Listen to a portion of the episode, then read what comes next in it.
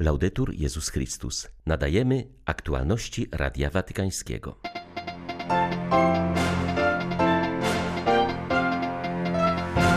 Papież Franciszek wyszedł ze szpitala. Dalszą rehabilitację będzie kontynuował w Watykanie. Kubańscy biskupi stanęli w obronie uczestników bezprecedensowych demonstracji, które odbywają się w całym kraju mimo rządowych represji. Na Haiti wciąż panuje napięcie i chaos. Przewodniczący episkopatu wskazuje, że aby odbudować zaufanie w tym kraju, pozostaje naprawdę wiele do zrobienia. 14 lipca witają Państwa Krzysztof Bronk i Beata Zajączkowska. Zapraszamy na serwis informacyjny.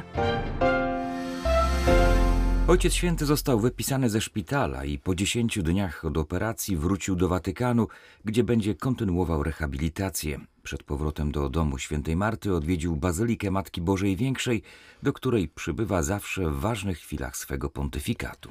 Przed maryjną ikoną Ocalenie ludu rzymskiego Franciszek dziękował za pomyślny przebieg operacji. Jak poinformował watykański rzecznik prasowy, papież modlił się również za wszystkich chorych, szczególnie za tych, których spotkał w czasie swej hospitalizacji. Tymczasem wczoraj po południu papież złożył pożegnalną wizytę dzieciom na oddziale onkologicznym, z którymi od początku hospitalizacji nawiązał nić przyjaźni. Spotykał małych pacjentów, rozmawiał z ich rodzicami. Najciężej chore dzieci błogosławił przez szybę. Papież przesłał telegram gratulacyjny nowemu generałowi Franciszkanów. Został nim Włoch ojciec Massimo Fusarelli. Franciszek zapewnia go o swej modlitwie i błogosławieństwie, aby Pan Bóg towarzyszył mu i strzegł go w wypełnianiu jego posługi, a święty Franciszek był dla niego źródłem otuchy w kierowaniu jego braćmi. Nowy generał zakonu braci mniejszych ma 58 lat, pochodzi z Rzymu, jest patrologiem.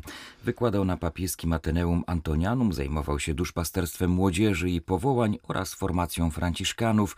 Angażował się również w posługę charytatywną na peryferiach Rzymu oraz wśród ofiar trzęsienia ziemi w Amatrice. Komentując papieski telegram, przyznał, że nie spodziewał się osobistych życzeń od Ojca Świętego. Przede wszystkim była to dla mnie wielka niespodzianka. Jest to kilka słów, ale bardzo prawdziwych, bez biurokracji. Również dla moich współbraci uczestniczących w kapitule był to znak uwagi i troski, którą odbieramy bardzo pozytywnie. Dzięki temu czujemy się w jedności z papieżem, z Kościołem powszechnym, a także gotowi odpowiedzieć na wezwanie Kościoła, wyjść na zewnątrz i głosić Ewangelię dzisiaj we wszystkich realiach, w których żyjemy. A jesteśmy obecni w 60 krajach świata i to tam mamy robić ten krok naprzód na tysiąc różnych sposobów. Zdajemy sobie sprawę, że papież pomyślał o nas, będąc jeszcze w szpitalu podczas rekonwalescencji. To sprawia, że jeszcze bardziej go kochamy.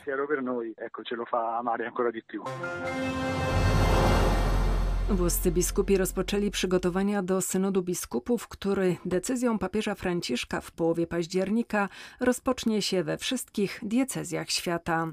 Wyzwaniom i oczekiwaniom związanym z tym globalnym wydarzeniem poświęcone było nadzwyczajne posiedzenie Rady Stałej Episkopatu Włoch. W czasie spotkania podkreślono, że we wspólną drogę synodalną należy jak najbardziej zaangażować rodziny i młodzież, a także nowe wspólnoty i osoby, które są na marginesie Kościoła, czy te, dla których płynące z niego przesłanie nie jest już wiarygodne i pociągające. Biskupi wskazali trzy drogowskazy: słuchanie, rozeznawanie i dawanie propozycji. Rada Stała Episkopatu zauważyła, że w centrum synodalnej drogi muszą znaleźć się m.in. tematy związane z ewangelizacją, dotyczące głoszenia kerygmatu i troski o życie sakramentalne, jak i te dotykające nowej antropologii, która coraz bardziej zaczyna dominować w społeczeństwie.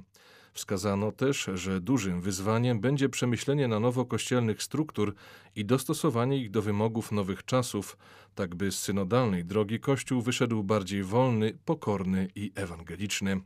Decyzją papieża Franciszka została zmieniona formuła synodu biskupów. Z jednorazowego wydarzenia stał się on procesem podzielonym na trzy etapy: lokalny, kontynentalny i powszechny w Rzymie. Kubańscy biskupi stają w obronie uczestników bezprecedensowych demonstracji, które odbywają się w całym kraju pomimo represji ze strony rządu. Nie możemy zamykać oczu na to, czego doświadczają obywatele. Ludzie mają prawo do wyrażania swoich potrzeb, pragnień i nadziei, czytamy w komunikacie episkopatu. Biskupi przypominają, że wielotysięczne protesty to reakcja na sytuację gospodarczą i społeczną, która rzeczywiście uległa pogorszeniu. Niepokoi ich, że władze nie podejmują żadnych działań, aby doprowadzić do rozwiązania problemów. Jak podkreśla Alfredo Somoza, specjalista od Ameryki Łacińskiej, Kuba nie widziała takich zamieszek od czasów rewolucji Fidela Castro. Stało się to możliwe, ponieważ dzięki upowszechnieniu internetu komunistyczny reżim stracił kontrolę nad informacją. Ludzie widzą, że rząd nie radzi sobie z kryzysem, a reformy zapowiedziane przez nowego prezydenta stoją w miejscu, mówi Somoza. Z jednej strony rząd nie radzi sobie z kryzysem sanitarnym, opierając się wyłącznie na własnej szczepionce, udało się zaszczepić jedynie 15% społeczeństwa. Pandemia obnażyła słabość kubańskiej służby zdrowia. Drugą przyczyną niezadowolenia jest tragiczna sytuacja gospodarcza. Od półtora roku nie ma turystów, nie ma więc dolarów, którymi rząd płacił za żywność, bo kubańska produkcja nie zaspokaja miejscowych potrzeb, muszą więc importować. Dlatego ludzie mają problemy ze zdobyciem pożywienia, a przy tym rząd nie reaguje. Całą winę zrzuca na Stany Zjednoczone, jednakże Kubańczykom już to nie wystarcza. Nie można już dłużej twierdzić, że za wszystko odpowiadają Amerykanie, bo ludzie sami widzą, że ich państwo, ich rząd jest sparaliżowany od półtora roku i nie potrafi wyjść z tego globalnego kryzysu pandemii, tak jak to robią inne kraje.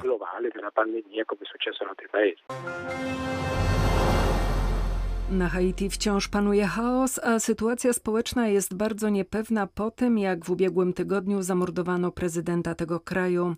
Aby odbudować zaufanie na Haiti, pozostaje naprawdę wiele do zrobienia, mówi Radiu Watykańskiemu biskup Loni Saturne. Przewodniczący episkopatu Haiti wyznaje, że wciąż trudno zrozumieć, jak mogło dojść do tej, jak mówi, tchórzliwej zbrodni dokonanej przez komando najemników. Podkreśla, że trzeba odkryć zleceniodawców i ujawnić, kto czerpie korzyści z tej zbrodni. Ta tragedia pogłębiła chaos w całym kraju. Ludzie zdali sobie sprawę, że tak naprawdę nikt nie może czuć się bezpiecznie, mówi papieskiej rozgłośni biskup Saturne. Na tę zbrodnię należy rzucić światło i ukazać całą prawdę. Władze muszą dążyć do znalezienia prawdziwych zabójców i postawienia ich przed sądem, a także do znalezienia sprawców masakr i innych zabójstw popełnionych za jego prezydentury. Haitańczycy praktycznie stracili zaufanie do rządzących, którzy są uwikłani w korupcję. Jest naprawdę przed nimi wiele do zrobienia, jeśli chcą odbudować zaufanie ludności, która ma dość polityków, bardziej zainteresowanych utrzymaniem się przy władzy, niż dążeniem do dobra wspólnego. Istnieje silne pragnienie radykalnej zmiany, nowego początku. Odbudowa zaufania wymaga przejrzystości na wszystkich szczeblach, zarówno w zarządzaniu sprawami publicznymi, jak i w sądownictwie. Należy więc pracować na rzecz dobra wszystkich Haitańczyków. Musimy stworzyć przestrzeń porozumienia i dialogu, aby realizować aspiracje tego narodu, który zbyt wiele wycierpiał. Kościół ponawia swoje zaangażowanie w walkę o budowanie społeczeństwa opartego na poszanowaniu prawa do życia wszystkich synów i córek tego narodu.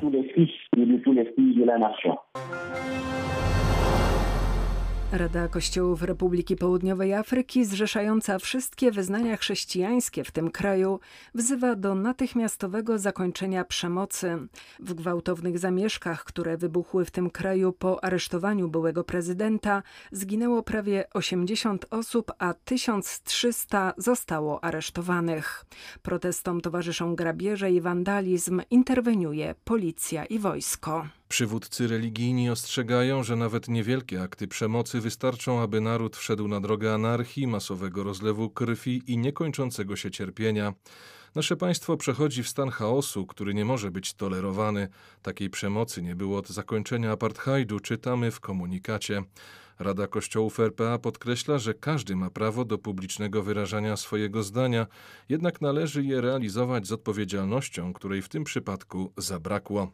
Zwolennicy byłego prezydenta ślepo niszczą wszystko dookoła, także mienie ubogich przedsiębiorców, którzy w ten sposób tracą źródło utrzymania, napisali biskupi. Podkreślili, że zdają sobie sprawę, iż kryzys został spowodowany skrajnymi nierównościami społecznymi, nie usprawiedliwia to jednak wandalizmu, przemocy i grabieży. Nasz kraj zdaje właśnie test z demokracji. Jeśli go zdamy, konieczne będzie takie przekształcenie gospodarki, które poprawi życie ubogich i bezrobotnych, tak aby nikt nie mógł więcej wykorzystywać ich frustracji powiedział ksiądz Frank Cikane ze Światowej Rady Kościołów. Przywódcy kościelni pochwalili policję za rozwagę i powściągliwość w tłumieniu protestów, wyrazili jednak obawę z powodu coraz liczniejszej obecności wojska na ulicach. Zaznaczyli, że istnieje niebezpieczeństwo przejęcia władzy przez armię, co może mieć fatalne skutki dla przyszłości RPA. W 2020 roku o 118 milionów zwiększyła się na świecie liczba osób cierpiących głód, wynika z najnowszego raportu ONZ. To największy wzrost od dziesięcioleci. Najpoważniejsza sytuacja jest w Azji i Afryce, a także w Ameryce Łacińskiej i na Karaibach. W ubiegłym roku głód dotknął ponad 149 milionów dzieci poniżej piątego roku życia. Raport Organizacji Narodów Zjednoczonych to pierwsze tego typu podsumowanie od czasu wybuchu pandemii. Głód lub niedożywienie dotykają obecnie co dziesiątą osobę na świecie, wyjaśnia Roberto Sensi z Międzynarodowej Organizacji Walczącej z Ubóstwem i Niesprawiedliwością. Zmiany klimatyczne, konflikty i pandemia. Oprócz tego wpływ na wzrost głodu mają ekstremalne zjawiska pogodowe i spowolnienie gospodarcze. W najbliższym czasie nie możemy niestety spodziewać się poprawy. Oznacza to oddalenie się osiągnięcia celu, który wyznaczyła sobie ONZ, a mianowicie całkowitego wyeliminowania głodu do 2030 roku. Aby rozprawić się z problemem, potrzebna jest mądra polityka zmierzająca w trzech kierunkach zrównoważenia systemów żywieniowych, ponieważ rolnictwo i produkcja żywności są odpowiedzialne za jedną trzecią emisji gazów cieplarnianych, zagwarantowania zdrowej żywności dla wszystkich oraz powrotu do terytorialnych systemów żywnościowych. W ciągu ostatnich 30 lat oderwaliśmy bowiem rynki od ich terytoriów. Żywność sprzedaje się daleko od miejsc, w których jest produkowana. Sprawiło to, że rynki stały się mniej trwałe. Wakacje z Bogiem, połączona z wypoczynkiem rehabilitacja dla osób samotnych i bezdomnych, to tylko niektóre z wielu projektów realizowanych w czasie letniego wypoczynku przez Zespół Pomocy Kościołowi na Wschodzie przy Konferencji Episkopatu Polski. W tym roku, ze względu na ograniczenia związane z pandemią, o wiele mniej grup przyjedzie do Polski, dlatego też konkretne projekty organizowane są w poszczególnych krajach, mówi ksiądz Leszek Kryża.